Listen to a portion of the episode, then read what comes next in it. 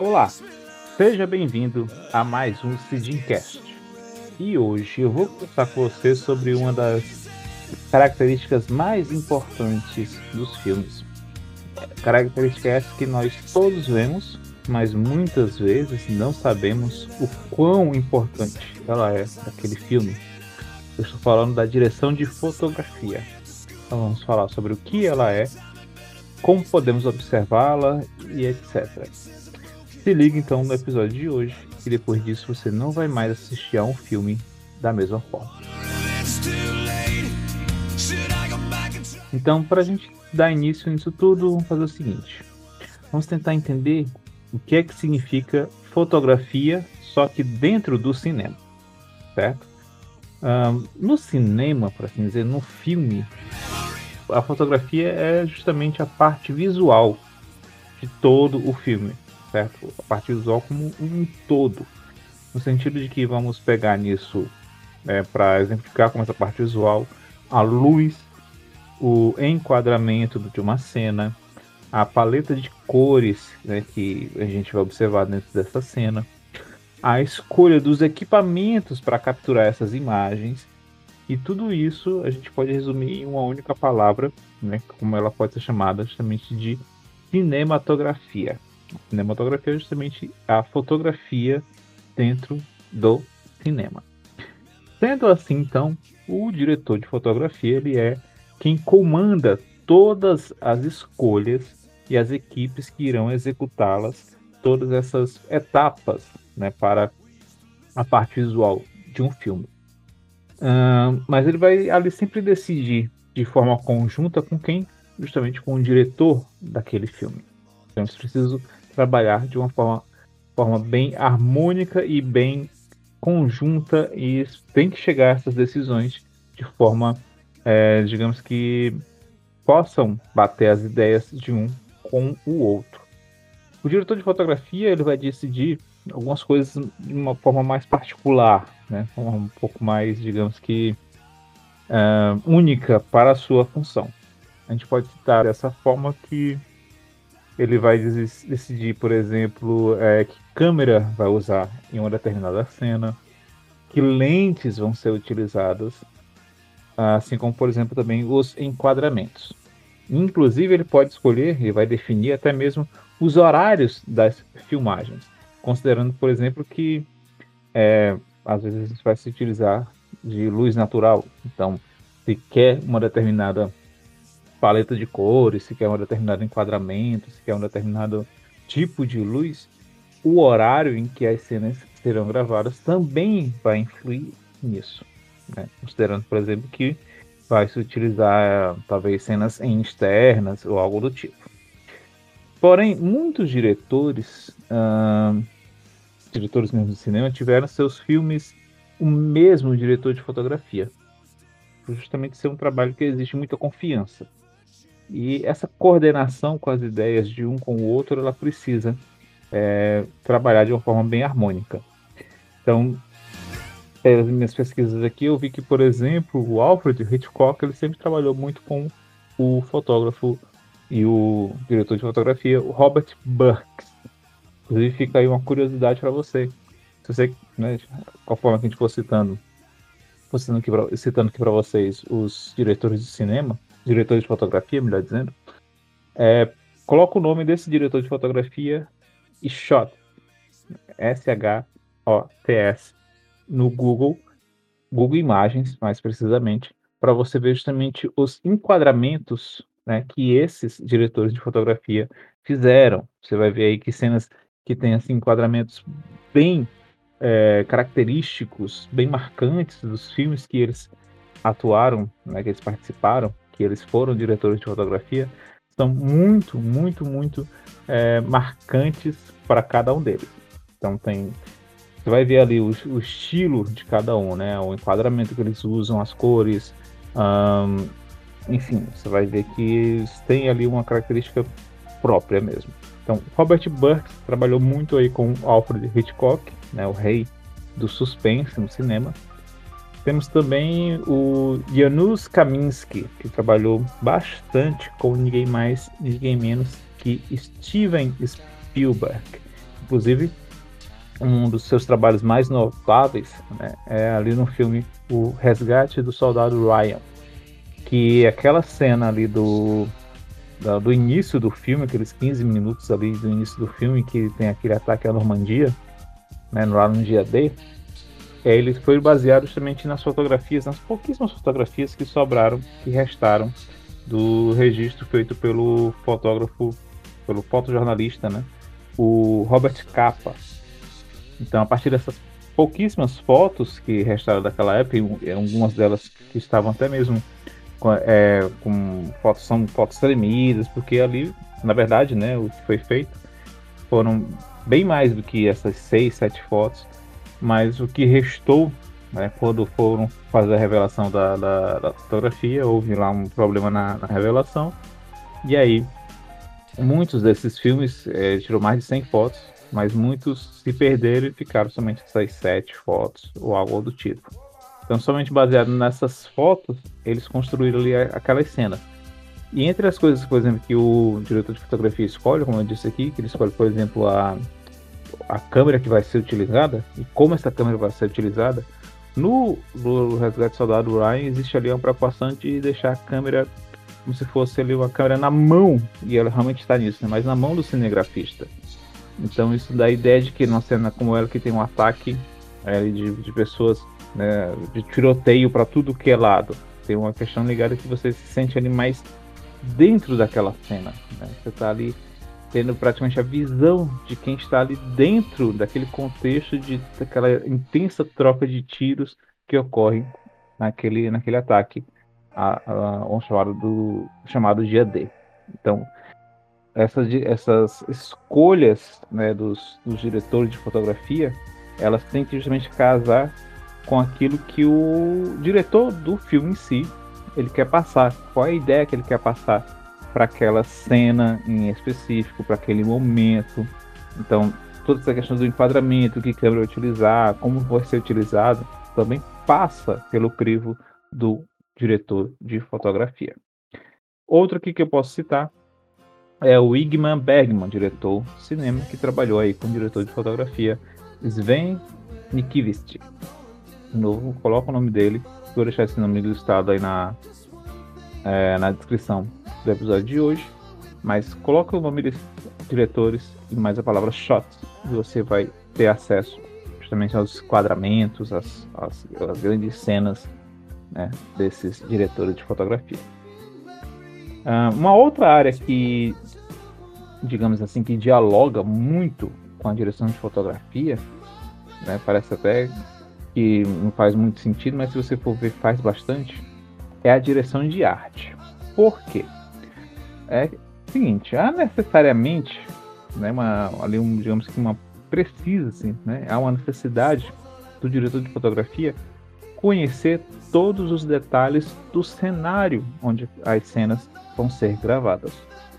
Então, é, quando se faz, por exemplo, um ensaio é, de uma determinada cena, já gravando e vendo ali o enquadramento, existe a necessidade, por exemplo, de uh, fazer a marcação de onde os, os, atores vão passar, né? Se for uma cena que as pessoas estão em movimento, estão se movimentando.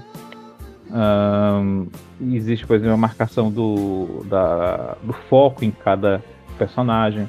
Então, ele, se for, por exemplo, um diálogo que esteja acontecendo, e se nessa hora do diálogo precisa, precisar ficar mudando o foco de um personagem para outro, de um ator para outro, então ali o, tem uma função que a gente vai falar daqui a pouco, mas é do foquista, né? Que ele vai justamente marcar onde fica o foco, né, exatamente é, de acordo com a lente e a distância que estão ali os, os atores. Então, ele vai marcar ali né, até que ponto ele vai fazer o foco para enquadrar esse foco, né, fazer escravar esse foco em um determinado ator que está fazendo uma determinada fala e quando ele vai obter a resposta do outro personagem, voltar esse foco para o outro personagem, assim por diante. Então, existe toda essa preocupação justamente com a direção de arte, por exemplo, para ter objetos em cenas que não vão chamar a atenção mais de uma coisa que de outra, a não ser que seja necessário.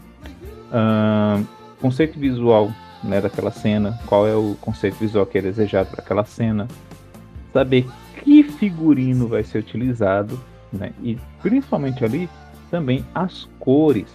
A gente pode pegar isso aí um pouco desse contexto também para as séries de TV, principalmente das séries de TV de hoje em dia. Mas, por exemplo, até mesmo aqui no nosso Sidcast sobre o, a série Breaking Bad, quando a gente comentou sobre a série, a gente falou da teoria das cores.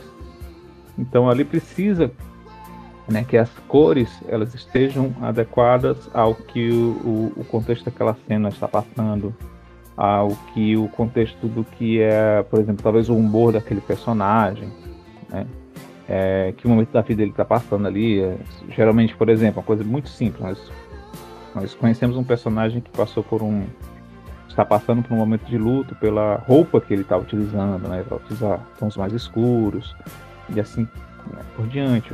Você tem é, o humor dele já está mais mudado, tem um, está com um humor mais é, de felicidade, então tem cores mais alegres, é, cores mais vivas e assim por diante. Então tudo isso também é uma preocupação aí do chamado cinematógrafo ou o diretor de fotografia. E é interessante também dizer o seguinte: o diretor de fotografia ele pode trabalhar diretamente ali no set de filmagens. Em algumas produções é, maiores, né, com mais orçamento, isso fica a cargo justamente dos cameramans, é algo do tipo, dos, dos filmmakers, por assim dizer. Porém, às vezes tem produções que têm um orçamento um pouco menor. E é muito comum que nessas produções uh, menores, quem fica responsável ali pela pela operação das câmeras é também o diretor de fotografia, certo? Mas fora isso, se, né, se estiver aí numa uma grandíssima produção, o diretor de fotografia é responsável por decidir quem é que vai compor a equipe, né, para operar as câmeras. E quando não acontece isso, ele acompanha esse processo de alguma forma. Hoje em dia, se você for ver aí é, cenas de, de bastidores, o set de filmagem de algum filme, de alguma série ou algo do tipo, você vai ver sempre alguma pessoa próxima ao diretor acompanhando a cena que está sendo gravada em um pequeno monitor. É, justamente ali é o diretor e o diretor de fotografia. Ele acompanha ali naquela aquele pequeno monitor para ver o enquadramento, para ver a luz, uh, para ver se né, o, o foco está no lugar certo, a paleta de cores, então ele está acompanhando ali tudo de uma forma mais próxima, né? Ele está ali no diálogo diretamente ali com o diretor do filme em si.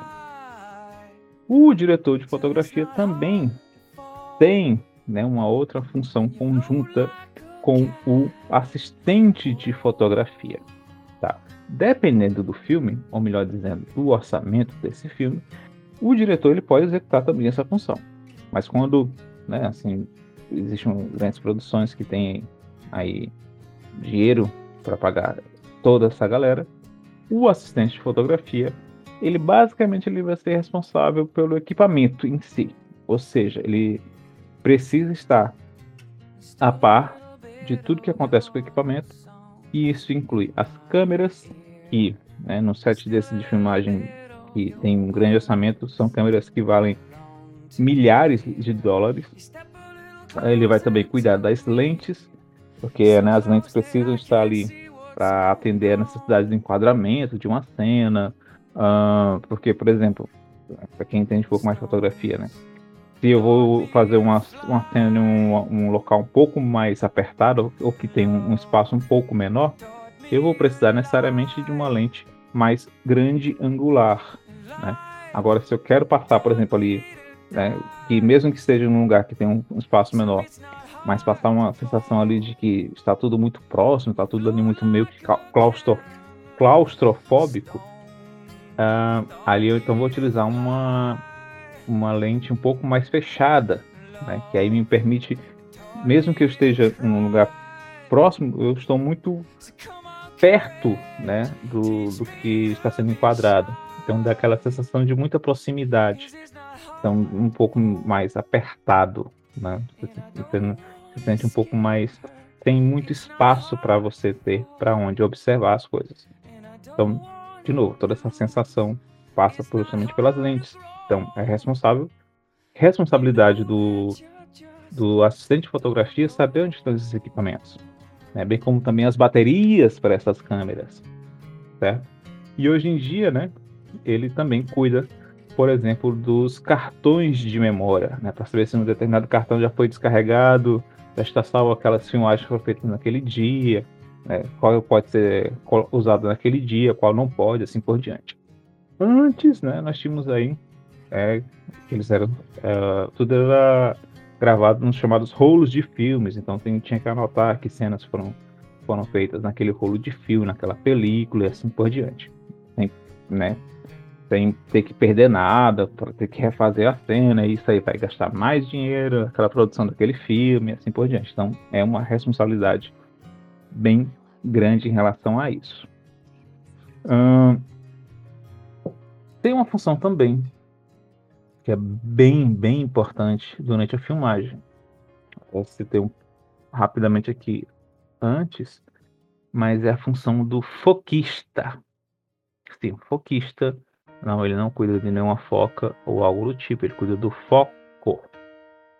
Ele é o responsável direto pelos focos durante as cenas.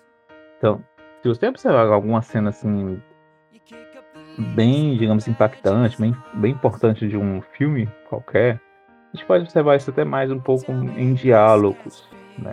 Mas nem tanto somente nisso, né? Mas uh, o foquista é responsável direto por esses focos durante as cenas, porque o foco vai estar em uma questão ligada a algo mais importante. Então, às vezes, a gente vê uma cena de um filme que o cara fala de um determinado objeto que está um pouco mais à frente, um pouco mais atrás dele, e quando ele cita esse objeto, e aí o foco vai para esse objeto, né? ou chama atenção para aquele objeto, ou então chama atenção para uma pessoa, ou algo do tipo. Ah, por exemplo, a gente falou aqui do episódio do, do Walter Mitty, eu falei lá daquela cena do em que a, a, personagem principal lá, a mocinha do filme, ela vai atender o, o telefone e ela fica um pouco mais distante, em primeiro plano, atendendo esse telefone, de costas para onde está o Walter Mitty com o filho dela. Então a gente percebe ali que nessa cena ela está ali em primeiro plano, porém, entretanto, contudo que nos chama mais atenção é o que está em segundo plano e até mesmo não está em foco, mas a gente nota ali que o Walter Mitty ele começa a fazer algumas manobras de skate, você percebe como ele é bom e tal e coisa. Ali tem dois truques, né, para assim dizer. Um, deixar aquilo ali em foco, Aliás, deixar o que não é o que eu mais quero observar em foco e é aquilo que eu não, digamos, não chamou tanta atenção, mas vai me chamar a atenção por alguma forma, que é lá do Walter Mitty, deixar ele sem foco, né? Vai mostrar que, peraí, eu tenho que observar isso aqui com mais atenção, que não está em foco. E é também um truque para ali ter um dublê né, de corpo do, do, do Ben Stiller e ele poder atuar ali de uma forma mais é, natural, de boas, mas sem que a gente é, perceba que ali na verdade não é o ator original. Então percebe que tem todas essas, essas ideias passadas justamente a partir daí. E o foquista, ele, as, as lentes de, de, de, cinema, elas têm ali uma, um controle manual muito preciso. Então é muito comum você ver, se for olhar cenas de bastidores, que nas, nas lentes da, das câmeras ali vai ter certos adesivos né, de papel, onde ali o, o foquista ele marcou até onde vai girar o anel de foco daquela determinada lente para poder fazer foco ou em uma situação, ou em um personagem, ou em um objeto, provavelmente dito. Porque você tem que saber a hora que isso vai acontecer, a sequência que vai acontecer. Daí a importância da, das cenas serem é, ensaiadas e bem ensaiadas e ter a marcação, e aí ele tem que acompanhar direitinho, saber em que momento vai ter que precisar focar em determinado objeto ou determinada pessoa. Então, né, a, a, tem toda uma outra logística quando, por exemplo, as cenas têm pessoas em movimento.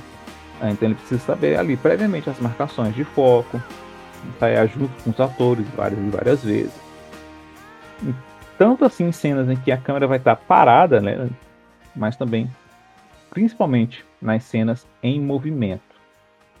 Por isso que numa cena em que algo fica em foco, sempre vai ter alguma importância ali durante o filme. Então, muitas vezes você vê um objeto ali sendo focado e você já saca, peraí, isso aí vai ter alguma importância mais na frente. Algo que pode ser mostrado, por exemplo, nos enquadramentos, por assim dizer. Então, o foquista, ele atua ali junto com o, o operador de câmera e ele é extremamente importante para isso. Existe a pessoa, dependendo da produção do, né, de, de quão dinheiro aquela produção daquele filme tem, ele vai ter justamente uma pessoa responsável apenas, unicamente, pelos focos nas cenas. Bem, então agora eu queria comentar com vocês que alguns filmes que a gente pode dizer que tem aí umas fotografias bem, bem, bem interessantes e bem importantes. Uh, posso citar aqui, por exemplo, de imediato o filme Brilho Eterno de uma Mente Sem Lembranças. Né? A gente vai ver ali é, que existem todas as cores que refletem os humores é, dos personagens naquele determinado momento. Então a gente vai ver cores mais frias quando os personagens, né, um determinado personagem vai estar no momento de, de maior introspecção e assim por diante. Então existe essa preocupação com a paleta de cores uh, dos personagens e do momento em que eles estão, né? Aquela cena está passando e que, e que ideia aquela cena quer passar sobre o humor daquele personagem. Um outro filme também, agora pegando um brasileiro, é o Cidade de Deus, que aí existe uma preocupação com a fotografia muito, muito, muito grande, é, principalmente no enquadramento, na posição das câmeras, uh, por, por exemplo, aquelas cenas em que o personagem do Zé Pequeno, né, está ali crescendo dentro do, do contexto ali da história, é, o enquadramento é chamado, né, o chamado contra-plongé, que é justamente esse enquadramento de baixo para cima. Quando você enquadra algo de baixo para cima ou alguém de baixo para cima, você está vendo essa pessoa de baixo, você está é como se você estivesse vendo essa pessoa lá em cima. E isso dá a ideia, por exemplo, de, é, de superioridade, de que aquela pessoa está ali no, meio que no altar, está acima né, da gente. Então, dessa ideia de grandeza daquele personagem. Certo? Então, fica até a dica aí, se você quiser parecer mais alto né, nas fotos que você faz, tenta pegar esse ângulo mais de baixo para cima. Isso vai dar a impressão que você tem uma altura maior um pouco do que você tem na verdade. Truques é que podem ser levados aí para o nosso cotidiano, vamos dizer assim.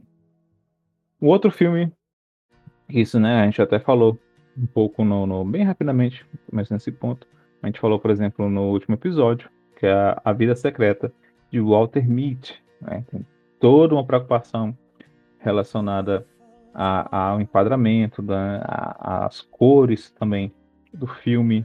Quando às vezes o personagem está num, num, num, cenário muito grandioso, a gente vê ele né, em tamanho mais reduzido, porque ele está sendo filmado de bem mais longe. Então, muitas vezes ele quando está ali perto de montanhas ou algo do tipo, a gente vê o personagem bem pequenininho e a paisagem onde ele está ela é mais valorizada para dar a nós aqui a sensação de que, olha só, né, o quão imenso é esse mundo que está descobrindo, que está vivendo, que está é, aprendendo como é, em relação a ele, né? Então tem ali toda a questão daquela natureza, aquelas montanhas enormes e coisas do tipo. Ah, inclusive, até mesmo quando não há cores né, na, na fotografia de um determinado filme, ela quer passar também essa sensação. Um grande exemplo disso que eu gosto de às vezes lembrar é justamente o filme A Lista de Schindler, né? Que ali ele é todo filmado em preto e branco e remete o quê? Aquela época em que a história do filme se passa, né? Anos 40, época da Segunda Guerra Mundial. Ainda não se existia, é, ou pelo menos ainda não era tão popular, né? Os filmes é, coloridos. Então, a maioria dos filmes fotográficos da época, a, as filmagens dos, dos, dos, filmes na época, ainda era tudo em preto e branco. Né? Mas uh, o preto e branco, ele, ó, quando ele retira, ou melhor, melhor dizendo, quando ele não tem as cores presentes nele, ele tem justamente os, os tons de cinza. Sim, eu sei que você lembrou dos 50 tons de cinza, mas é justamente é basicamente a questão ligada às sombras, a, a, aos esses contrastes de sombra e de luz, né? Quem já me viu fazendo algumas fotos aí mais de rua é, ultimamente, é, às vezes eu uso um, um, pequeno truque meio que visual para que eu possa observar como é que estão, está o comportamento ali da luz naquele momento, que é de colocar é, a, o estilo né, da, do LCD, da, das cores que vão mostrar no LCD como monocromático. Em outras palavras, eu vou colocar as fotos para que eu veja lá no monitor da câmera em preto e branco, certo? E quando eu faço isso, eu consigo observar melhor, né, como é que de que lado vem a luz, como é que tem esses contrastes entre os, uh, os tons mais escuros e os tons mais claros, né? Quando a gente retira toda a saturação de algo, né, que nos resta justamente a questão mais ligada à claridade, às sombras, aos tons pretos, mas também os tons brancos. Então eu posso, por exemplo, dependendo da, da situação que eu quero passar, ou o diretor de fotografia quer passar num filme, por exemplo, filmado e colocado ali em preto e branco, é, por exemplo, a ideia de que é, existe ali um contraste mais de luz ou de sombras, e eu posso reforçar mais os brancos ou os pretos daquela cena. Certo? Então, os tons brancos e os tons mais pretos daquela cena. Então, hum, isso vai mexer com as luzes, com o contraste como um todo e assim por diante. Roma também é um filme que, né, todo filmado em preto e branco, que remete também muito isso das, desse enquadramento e assim por diante.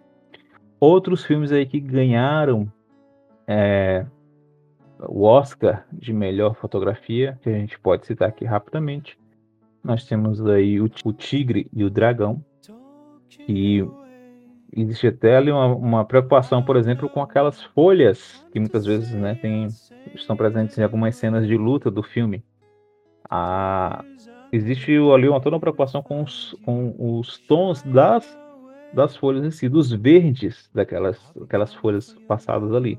Elas não podiam estar amareladas ou algo do tipo. Então, existiu ali toda uma colheita de folhas que ainda estavam verdes para ser utilizadas naquelas cenas. Outro filme que ganhou o Oscar de melhor fotografia foi justamente O Senhor dos Anéis, o primeiríssimo da trilogia. O Senhor dos Anéis, A Sociedade do Anel. então tem todo ali um, é, brilhos, cores, né? Tem toda a questão de que existem ali é, a cena que tem bastante luz para mostrar uma determinada é, situação relacionada a um personagem. Então tem todo esse contexto né, de, de, de, dessa ideia de um mundo fantasioso. Isso também é passado através da fotografia da película. Outro filme também bem interessante, vencedor de Oscar, de melhor fotografia no caso, é o Estrada para a Perdição, com o Tom Hanks. Então, existe ali um, uma paleta de cores mais escura, né? Um pouco mais, mais fria, por assim dizer.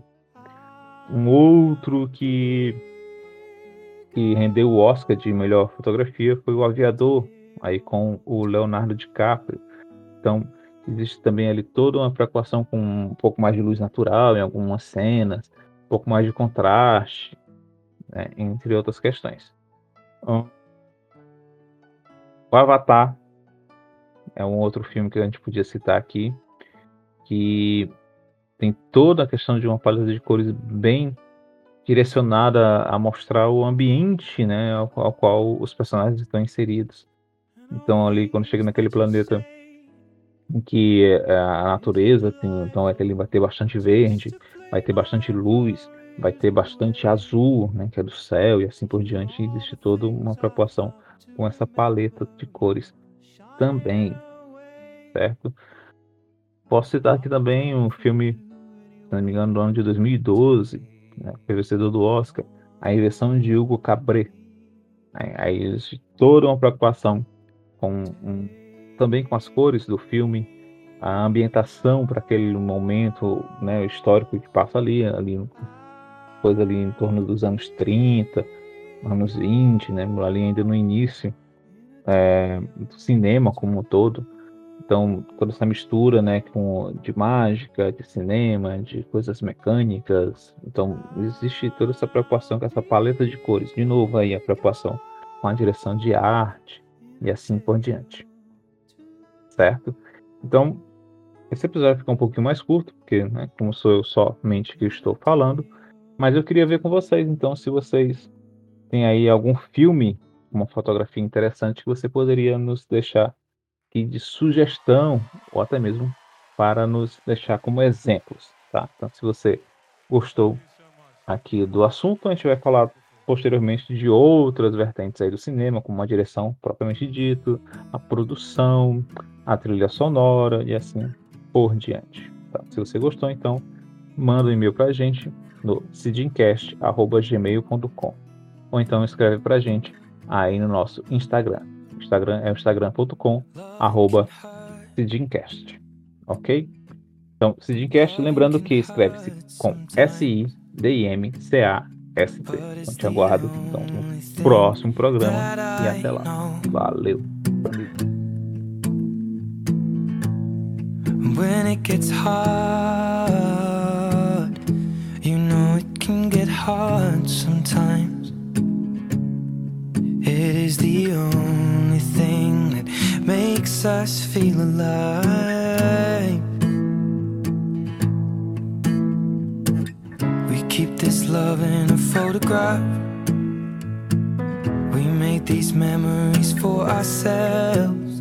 Where our eyes are never closing, hearts are never broken, and time's forever frozen still. So you can keep me inside the pocket of your ripped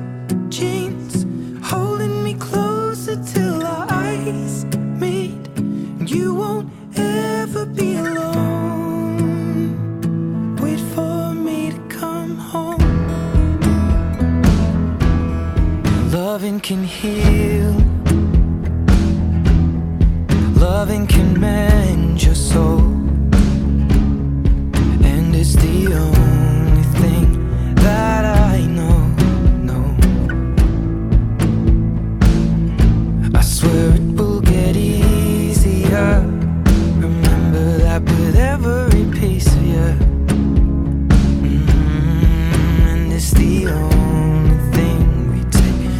da sua unidade.